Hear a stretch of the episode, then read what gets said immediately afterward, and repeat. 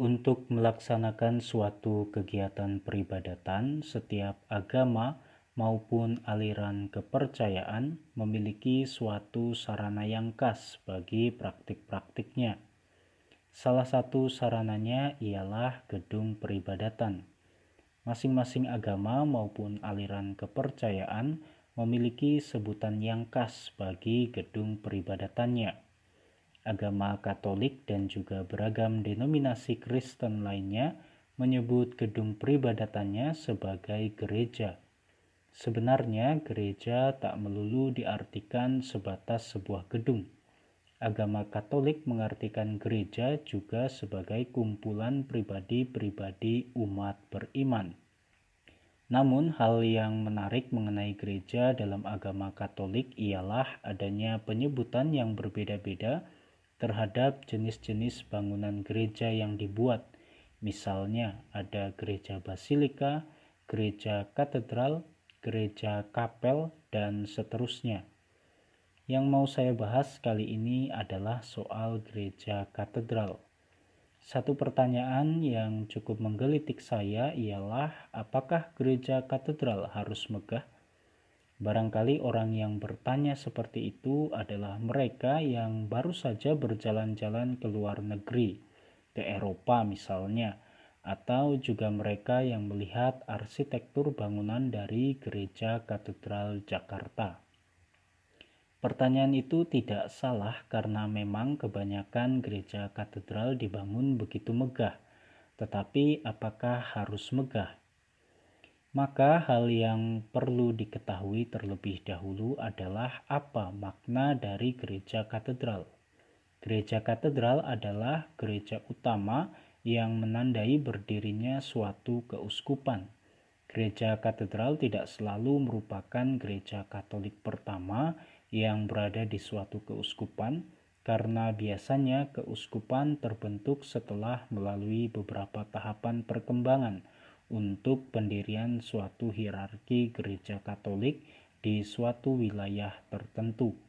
Sebagai contoh misalnya, gereja kelahiran Santa Perawan Maria adalah gereja Katolik pertama di kota Surabaya.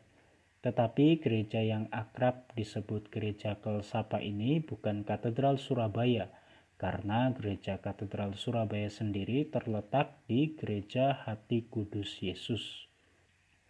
Nah, kata katedral berasal dari bahasa Latin yaitu katedra yang berarti tahta. Katedra melambangkan kedudukan dan otoritas uskup. Jadi gereja katedral tidak merujuk pada kemegahan arsitektur bangunan gereja, tetapi pada letak kursi uskup ditempatkan di suatu gereja dalam wilayah keuskupannya. Makanya biasanya letak keuskupan tidak berada jauh dari gereja katedral. Misalnya seperti di gereja katedral Santa Perawan Maria dari Gunung Karmel yang berdekatan dengan kantor keuskupan Malang atau gereja katedral Hati Kudus Yesus yang menjadi satu kompleks dengan keuskupan Surabaya. Memang di keuskupan-keuskupan tertentu ada gereja katedral yang berada jauh dengan lokasi keuskupannya, misalnya seperti di Keuskupan Palangkaraya yang berjarak sekitar 5 atau 6 km dari gereja katedralnya. Tetapi itu bukanlah suatu masalah karena yang terpenting ialah adanya gereja katedral menjadi tanda bahwa di wilayah tersebut terdapat keuskupan seperti yang pernah dikatakan oleh Santo Ignatius dari Antioquia, di mana ada uskup, di situ ada jemaat. Oh ya, di Vatikan ada satu gereja yang sangat terkenal namanya Basilika Santo Petrus. Nah, gereja ini bukanlah gereja katedral dari seorang paus sebagai uskup Roma.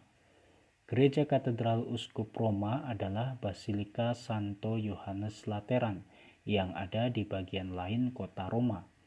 Gereja ini bisa dibilang sebagai induk dari semua gereja karena gereja ini dihadiahkan oleh Kaisar Konstantinus pada tahun 324 Masehi sebagai tanda kemerdekaan umat Kristiani dari penganiayaan Kekaisaran Romawi dan dalam penanggalan liturgi tanggal 9 November dirayakan sebagai pesta pemberkatan gereja Basilika Lateran. Kemudian mengenai jumlah gereja katedral sendiri biasanya hanya satu untuk menandakan adanya satu keuskupan. Bisa jadi karena jumlahnya yang terbatas ini, makanya gereja katedral biasanya dibangun cukup megah. Tetapi dalam kasus-kasus tertentu, gereja Katolik juga memakai beberapa istilah terkait status dari gereja katedral. Misalnya, pro-katedral adalah paroki atau gereja lain yang digunakan sementara sebagai katedral. Biasanya ketika katedral keuskupan sedang dalam pembangunan, renovasi, atau perbaikan. Lalu ada juga ko-katedral, yaitu katedral kedua di keuskupan. Situasi ini dapat muncul misalnya ketika terjadi penggabungan dua keuskupan sebelumnya atau persiapan untuk memecah suatu keuskupan atau kebutuhan yang dirasa perlu untuk melakukan fungsi katedral di lokasi kedua karena perluasan wilayah keuskupan. Dan istilah yang terakhir adalah proto-katedral, yaitu bekas katedral dari tahta yang kemudian dipindahkan ke gereja katedral yang baru.